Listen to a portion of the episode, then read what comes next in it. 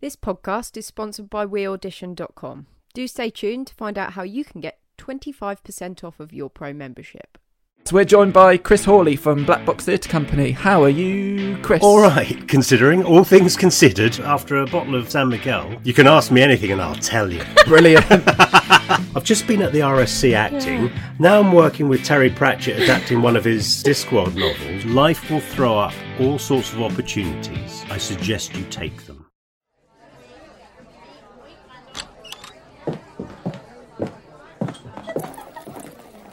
All right, love. What'll it be? Hello, everyone. This is an episode again. Um, Funny that. this has gone off the rails already. We've got a guest. Hello. We've, there we go. Let's go straight into it. We've got a guest. This week, we are joined by the award winning director, producer, writer, and founder of Black Box Theatre Company, one of the greatest theatre companies in the world. Uh, is that everything, Chris? Have I, have I covered all bases? Yeah, I think so, just about. People are going to think you asked me to say all that. and he did. Money's in the post. Yes, we're joined by Chris Hawley from Black Box Theatre Company. How are you, Chris? All right, considering all things considered, not too bad. Hanging on in there. Oh, hasn't it been a long old slog? God, It really has been a long old time. If you think, David, it was knocking on a year ago. We were doing our R and D for A Up Hitler. Yes, yeah, the show that I've written and you were well, you're still slated to direct and it was all whenever that show eventually comes back on on stage. I don't have I mentioned A Up Hitler in the podcast? I think I have. It's a show I've written. Hitler and his cronies go to the north of England. They escape World War Two. It's the true story. It just seems really weird to go out of context. Oh yeah, my play A Up Hitler, and people would be like, "What?" Coming coming to a stage near you at some point. I think that's to be the tagline on the poster. Important question to start off, Chris. What are you drinking? You're literally Um, drinking the second that I asked that question. Yeah, I was. Um, I'm drinking. I'm drinking San Miguel.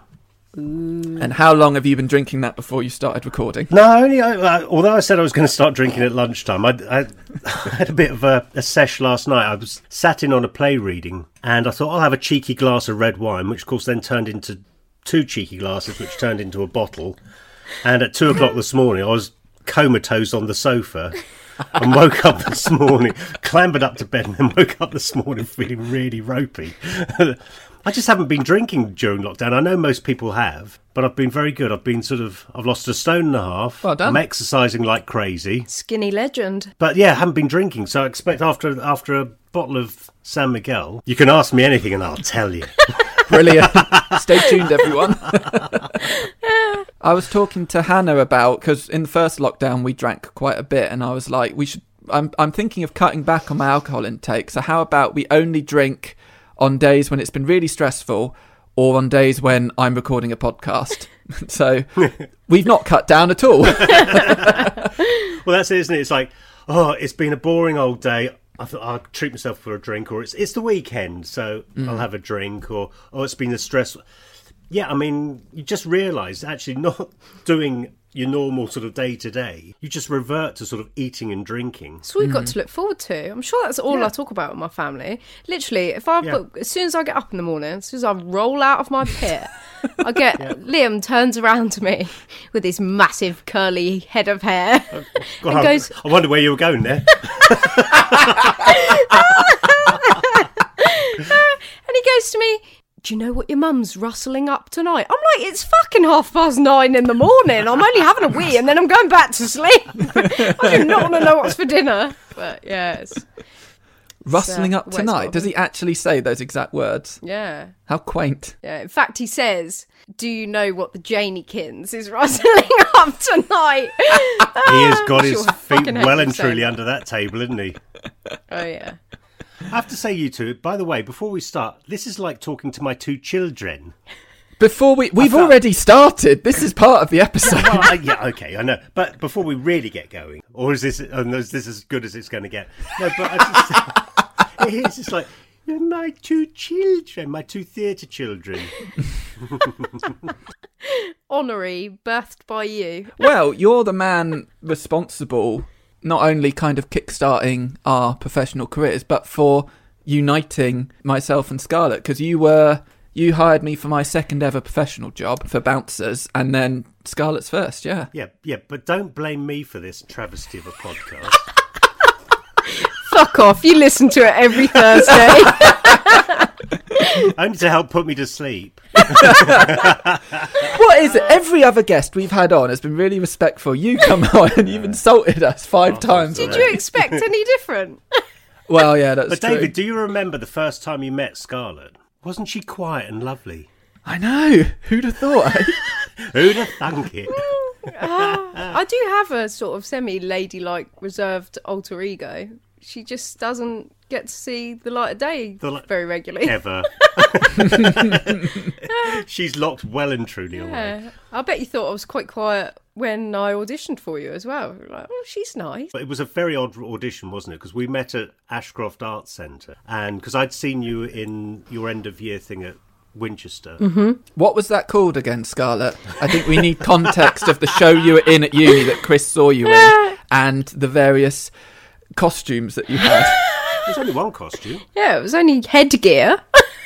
um, it was called Of All the Things You Could Have Taxed, and it was about period poverty and the myths surrounding menstruation. And what did you play? A tampon witch. And what was on your head? A great big fucking tampon! And I thought, that's the girl for my next show. She's a star. She's a star. I'm going to make her a star. But, but then we met know, a month later or something at the Ashcroft. Yeah, and you were quite quiet. Well, you were reasonably quiet. Hmm. And then I sort of said, I suppose I, we just had a chat, didn't we, Yeah. for about an hour or so, something. And then I said, well, I suppose I ought to get you to read something. And um, I, I said, uh, can you do a Scottish accent? So you did your Scottish accent. Mm-hmm. And then, uh, can you do posh? You did your posh, your posh accent. And I, I think I offered you the job on the spot, didn't I? You did, yeah. Yeah. Yeah, and I was like whooping on the way home, like smacking my steering wheel. Ah, yeah! Mom and Dad are gonna love me! So, to all aspiring actors out there, that's how you get into the business. Stick a tampon on your head, hope a director's watching you, and he'll offer you a job on and, the spot. And have a good Scottish accent. So, like, when you saw uh, those final year shows at Winchester Uni, Chris, were you invited by any students or was it by lecturers? No, I was invited by the by the department. We'd rehearsed there and we'd played there a couple of times already, and uh, so I knew the you know I knew Helen, I knew David who runs the technical side of things there, and uh, yeah, they invited me along to come and see the end of year shows. I took you from because it was basically it was all girls, wasn't it? And then Yeah, all boys. all the boys did a did a um, a show. And uh, we took Michael Griss, who was um, in the boys' show. We took him for um, A.Up Hitler.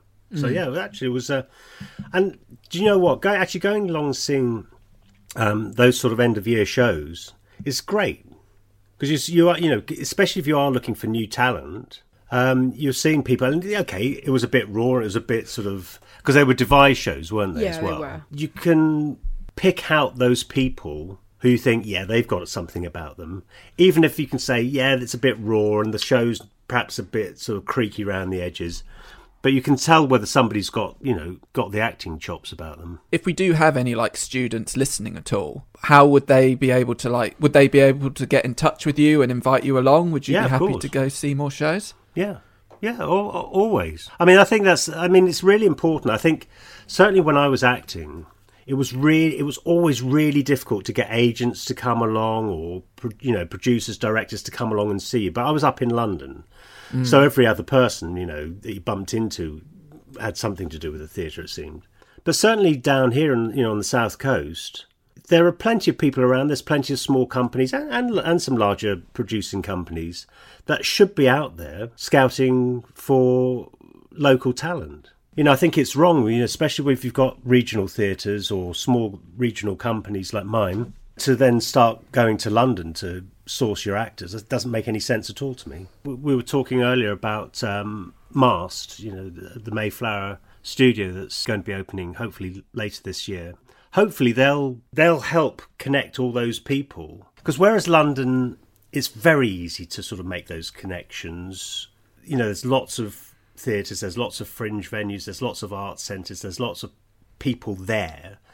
I think you know, I'm I when I'm looking for actors, I'm looking sort of the whole of Hampshire. So I'm looking at a whole county. And sometimes it is a bit difficult to kind of connect different venues or the different people and and try and create that network. And I think for you guys, especially as you know young actors, that's a nightmare. And I know neither of you particularly want to go up to London, do you? Well, if, if the right job comes along, maybe. never say never, Chris. You can sort of be based as well, can't you, Dave? Have you not got? You've got some sort of possible residence here, haven't you?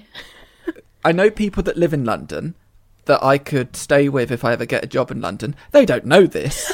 but David says he's based all over the fucking country when he applies for stuff. Of course he does. I know people that live in London. I'm sure they'd say yes.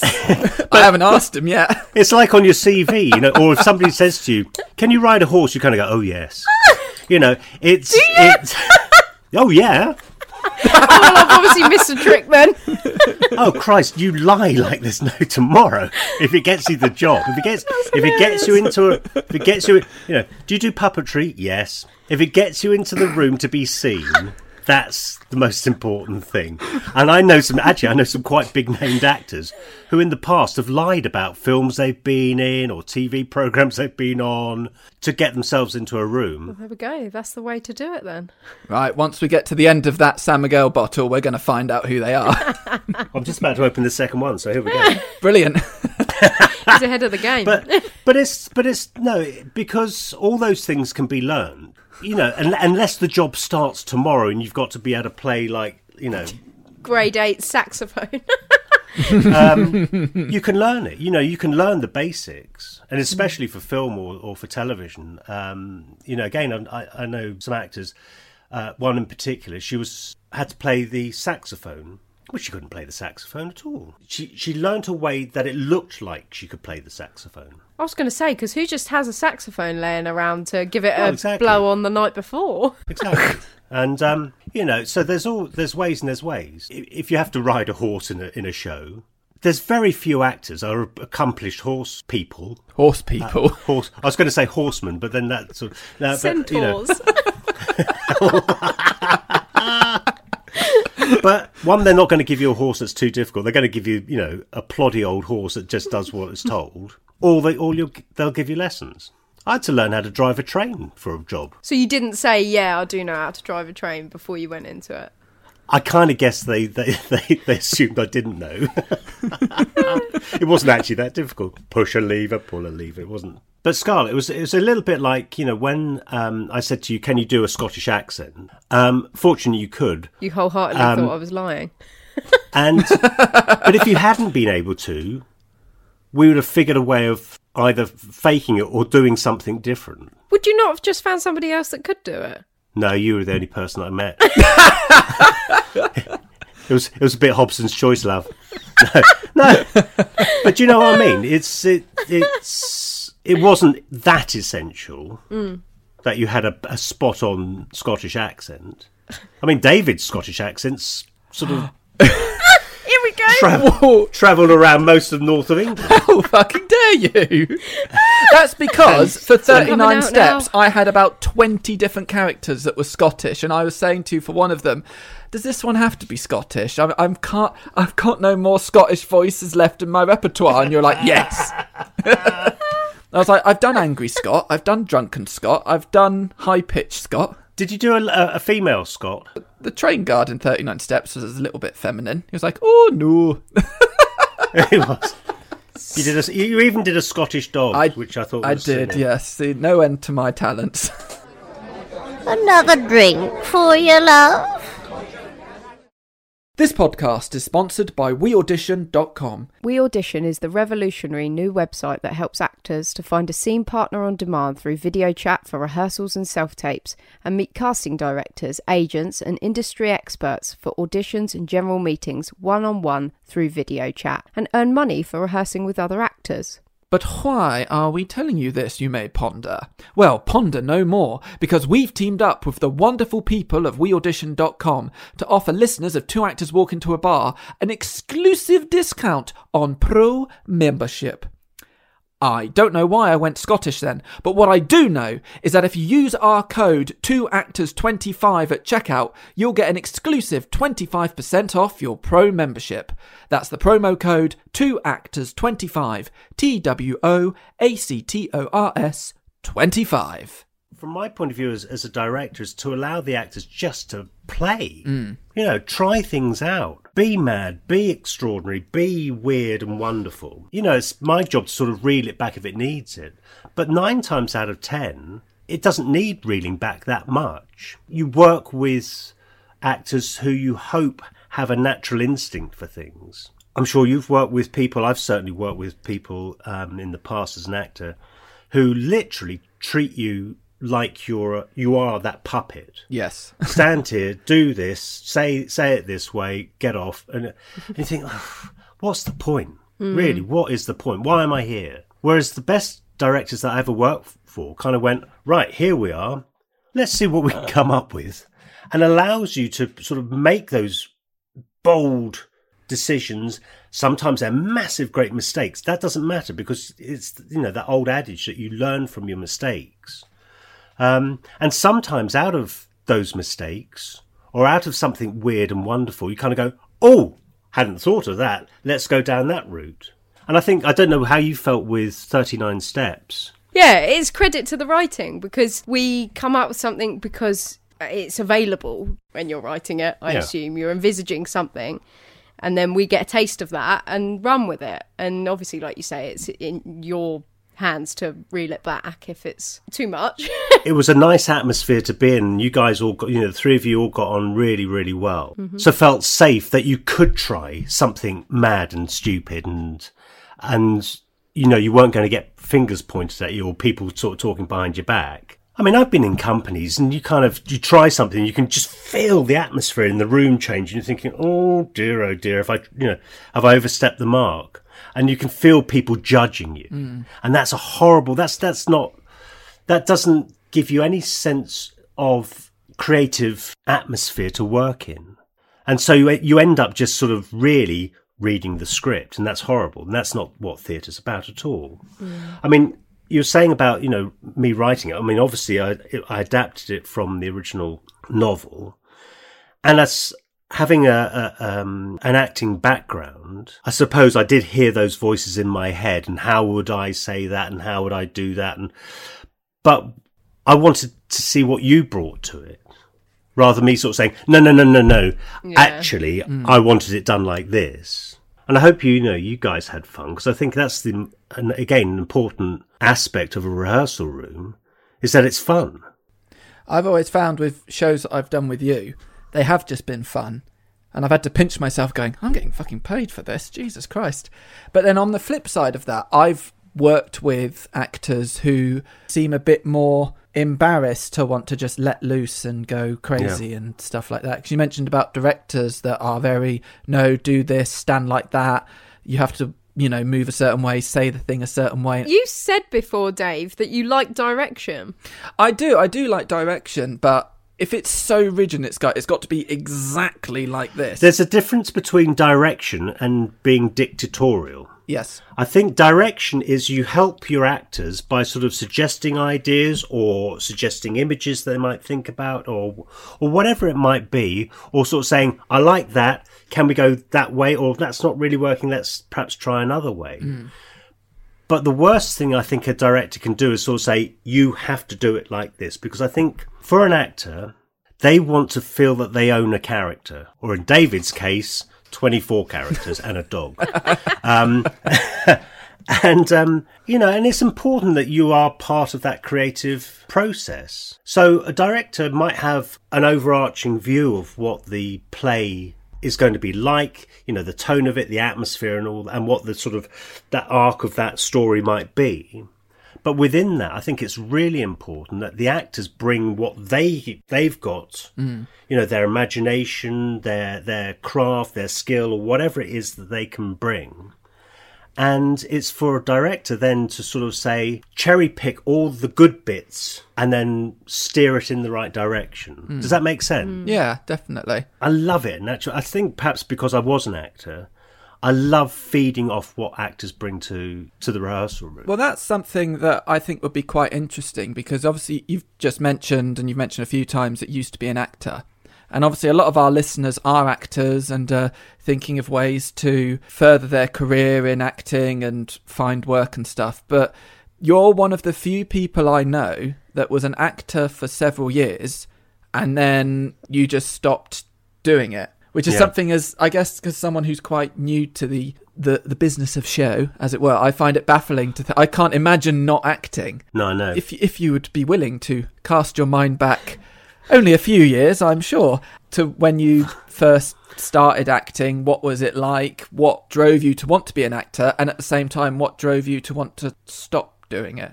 I came at it from a slightly different way than you two did. I actually trained as an architect. To be quite honest, I'd have made a bloody awful architect.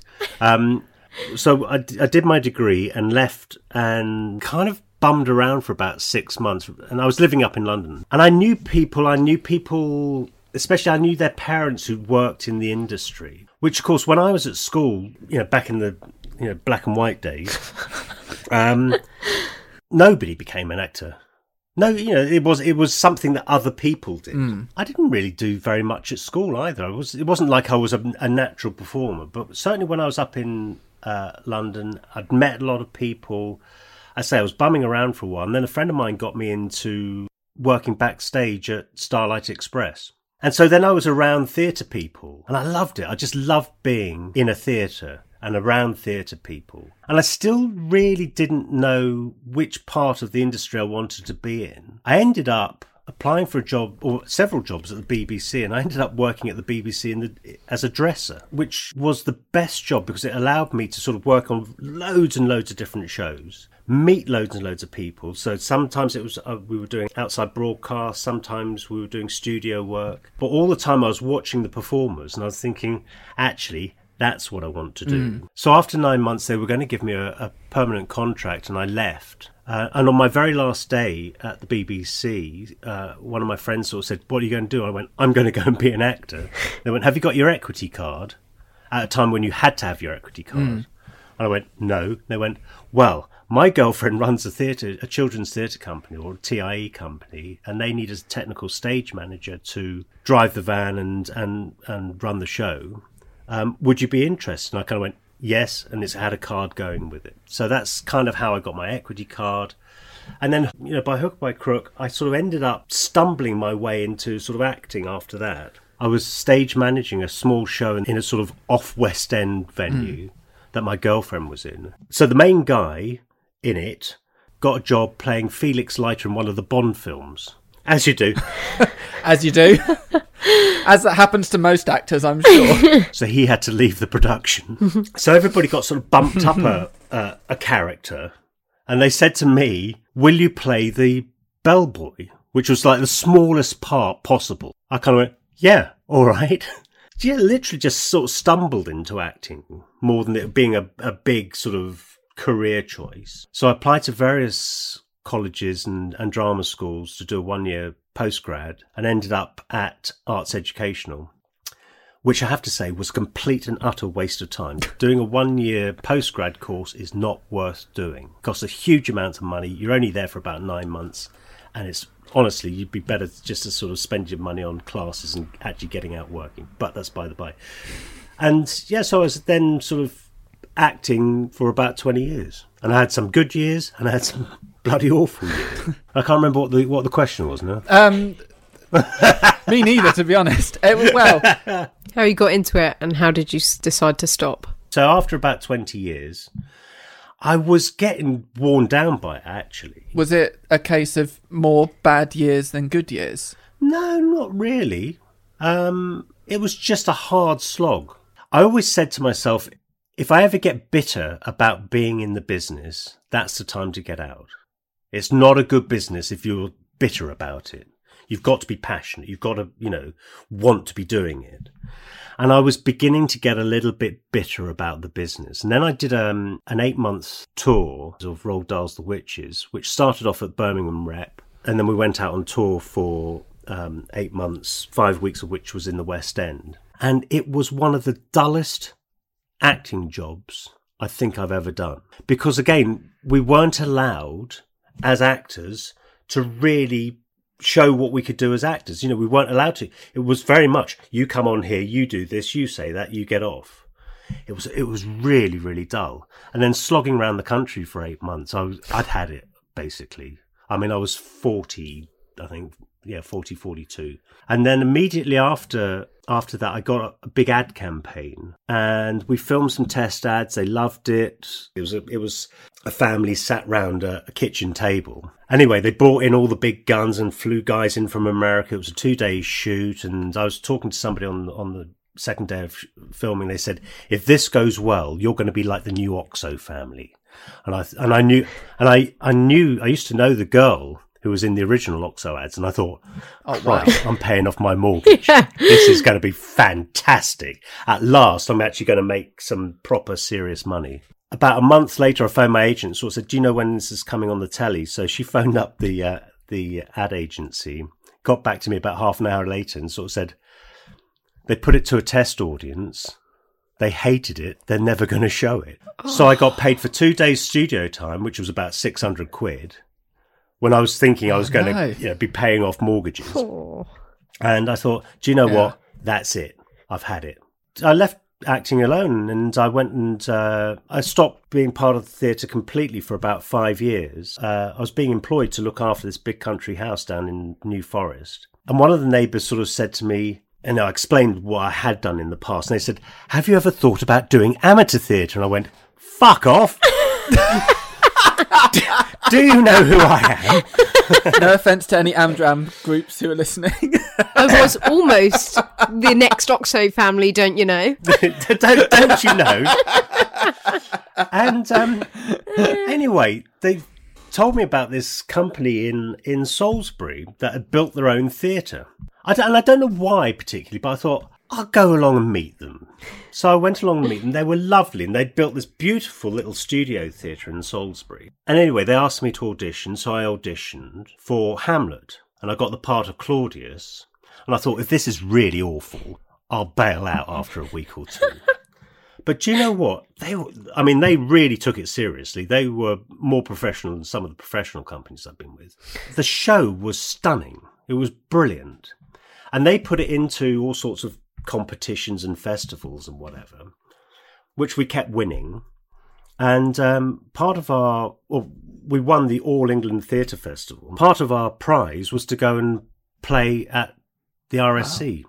So my very last time on stage was at the RSC playing Claudius in Hamlet. I thought, this is fantastic, but I never have to do it again. And that was, and that for me was enough, actually. You know, from the acting point of view, that was absolutely enough. That's kind of a good way to end it, It really. is.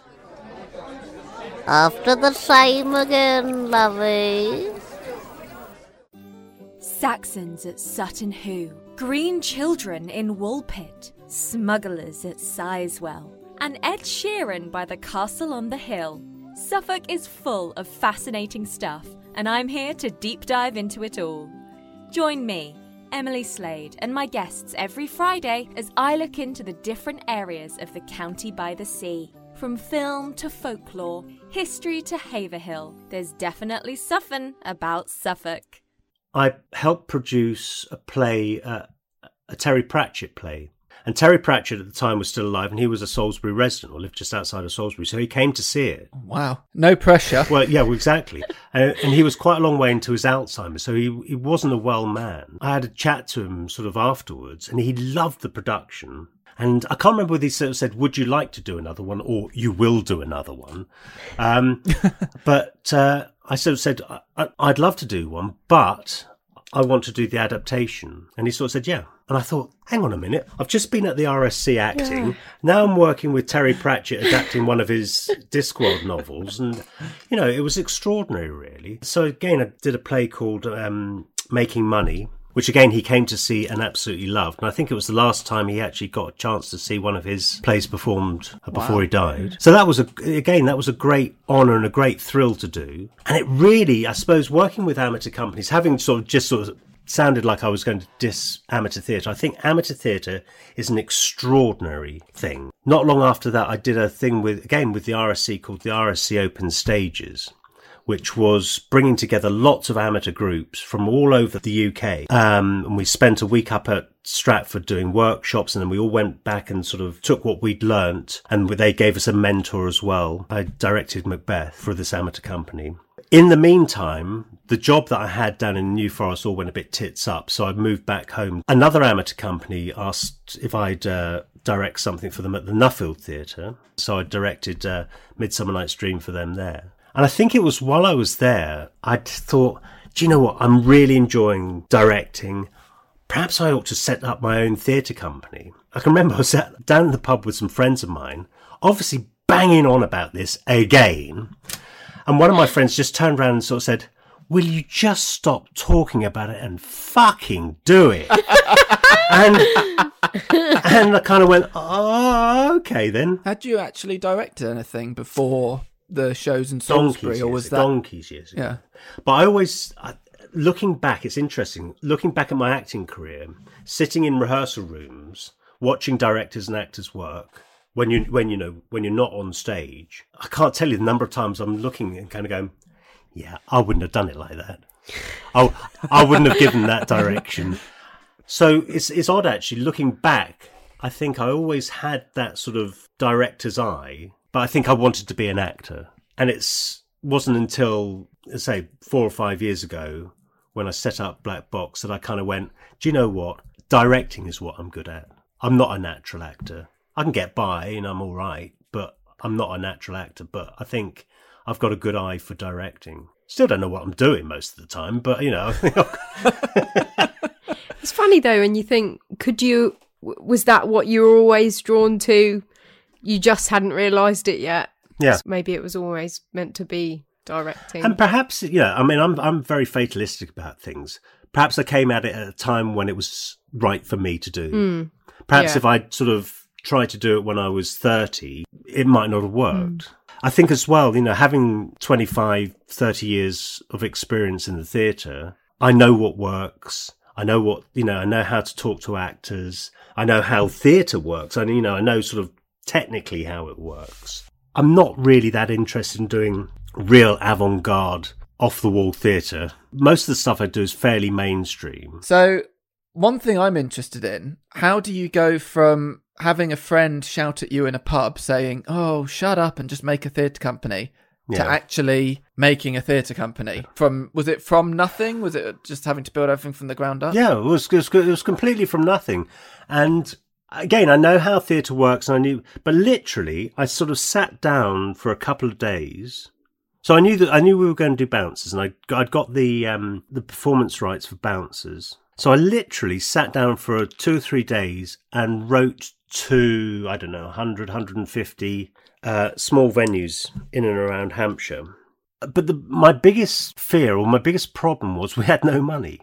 And uh, the best way of getting money to fund a, a show is through the Arts Council, the Arts Council um, project grants. And I mentioned it to a couple of people that I was going to apply for a grant. They went, yeah, yeah, we tried it. No, no, no, it's not going to happen. Anyway, I applied to the Arts Council and fortunately, yeah, got the project grant, which of course then allowed us to fund the fund the show.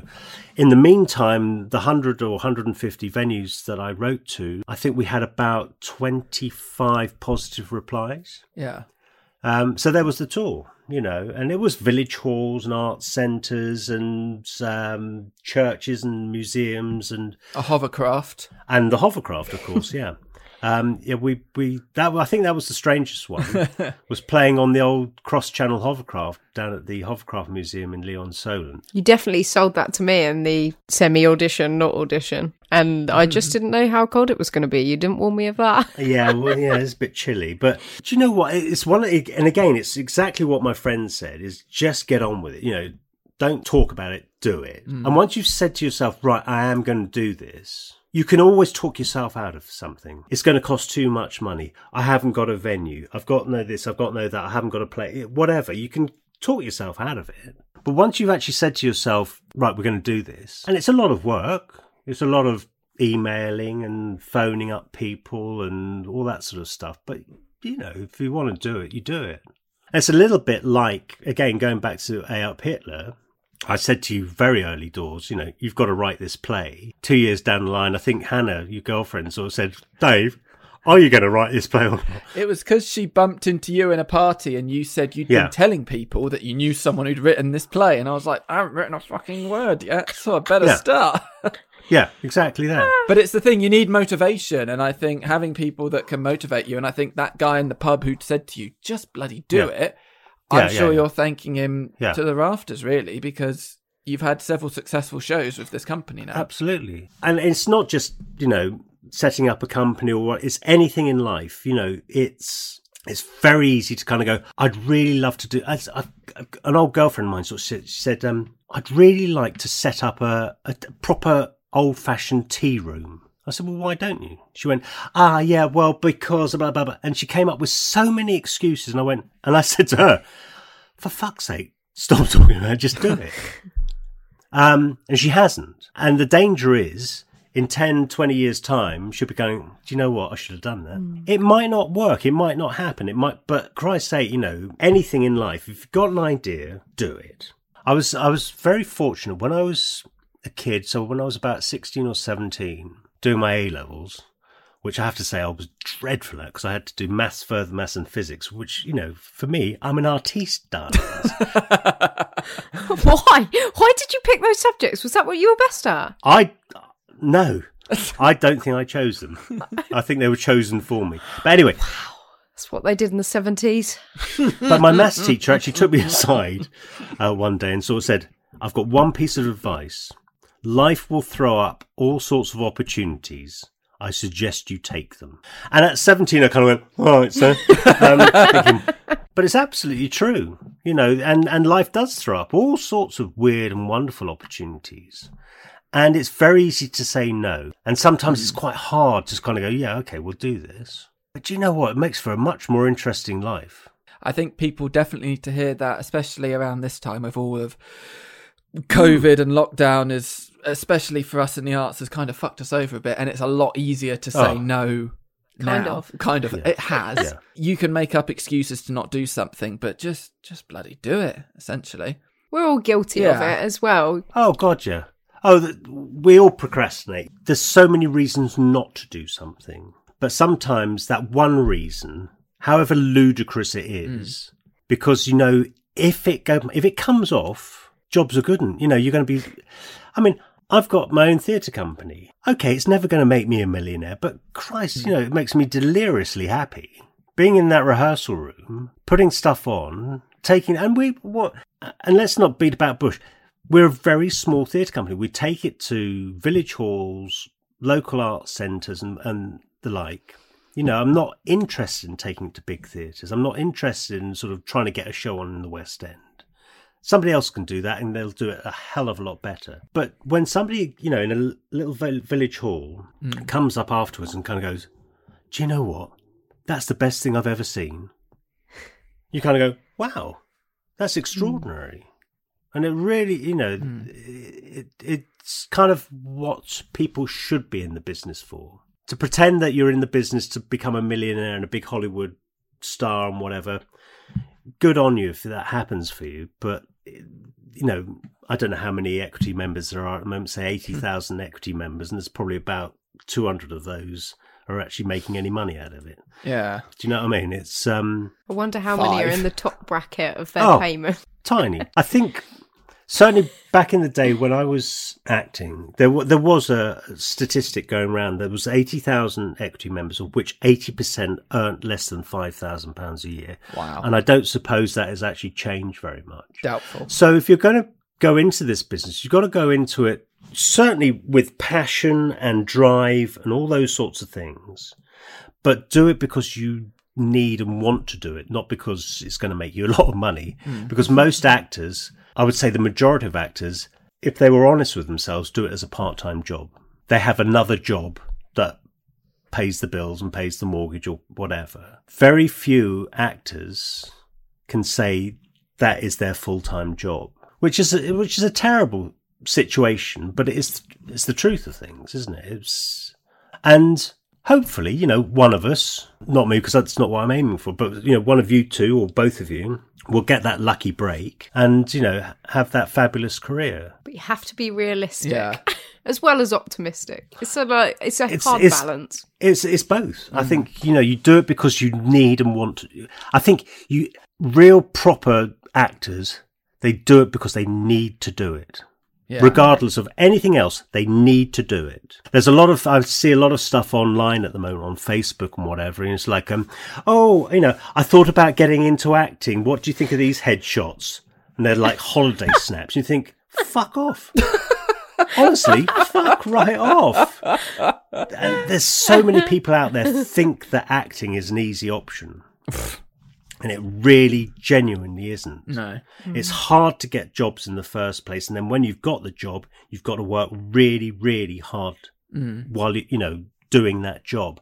And it can be fun. I mean, you know, we have fun when we're doing shows, Yeah. but it's still hard We work. do. And so, you know, by I always say, if you get to the end of a rehearsal day, you should be knackered. You should be absolutely wrung out because Yeah. it is hard work, physically, mentally, you know, challenging. And the same with the performance. You know, you should be absolutely wrung out by the end of a performance. And I think a lot of people kind of think, yeah, it's just going on and mucking about and saying a few lines. It's easy. And there are some actors who've made a very good career out of that. But mm-hmm. the reality of it is, you know, you've got to work hard at it and need to do it. Mm. Another round for your love. I find it, I don't know if you know what I mean, Dave, but marginally insulting when nine times out, well, maybe that's a bit of a harsh average, but I'm going to say nine times out of 10, you get castings through that are to be a fucking YouTube influencer. When you Like, see jobs on Mandy that are like looking for real people, I was like, well, what the fuck are you doing on this casting website Yeah. for fucking actors? Fuck off. Yeah, yeah, yeah, yeah. Go on yeah, the street. Yeah, There's real people out there. yeah. You won't be able to approach them within two meters. Yeah, that can begin to grate. I mean, you know, when everybody's starting out, you you're starting out, you're new, you don't know, you know, which way's up, and hmm. you don't have very much money behind you. And I know that things like headshots or show reels can cost, you know, quite a lot of money. But you've got to accept the fact that that is part of the business. You've got to present yourself as professionally as you can because somebody else will. They'll have spent the hmm. money, they'll have spent the time, and you know, look like the absolute bollocks Yeah.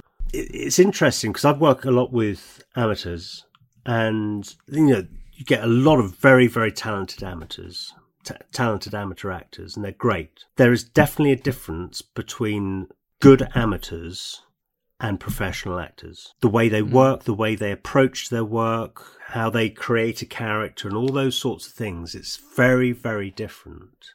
And that's as, uh, certainly as a director, that's what I'm looking for is somebody who's going to put the work in. It sounds, you know, a bit wanky, but knows their craft. And that's not necessarily something that you can be taught, oddly enough. Mm. You can be taught, you know, how to use your voice and all that sort of stuff. I was watching um, a thing with Julie Walters. It was a sort of, it was kind of an interview thing with her and um, who was the guy I'm with Nell and I? Richard E. Grant? Richard E. Grant. So they're both sat on the stage, and he said to her, Do you think you can teach acting? She said, No. And I absolutely believe that. I think you can either act or you can't. Going to drama school, which I think can be important, then will finesse all that and give you the tools that you need. I don't think you can actually teach somebody to be an actor. Mm. Does that make sense? Yeah. Mm. You've either got it or you haven't. And you two, fortunately, if you put the work in,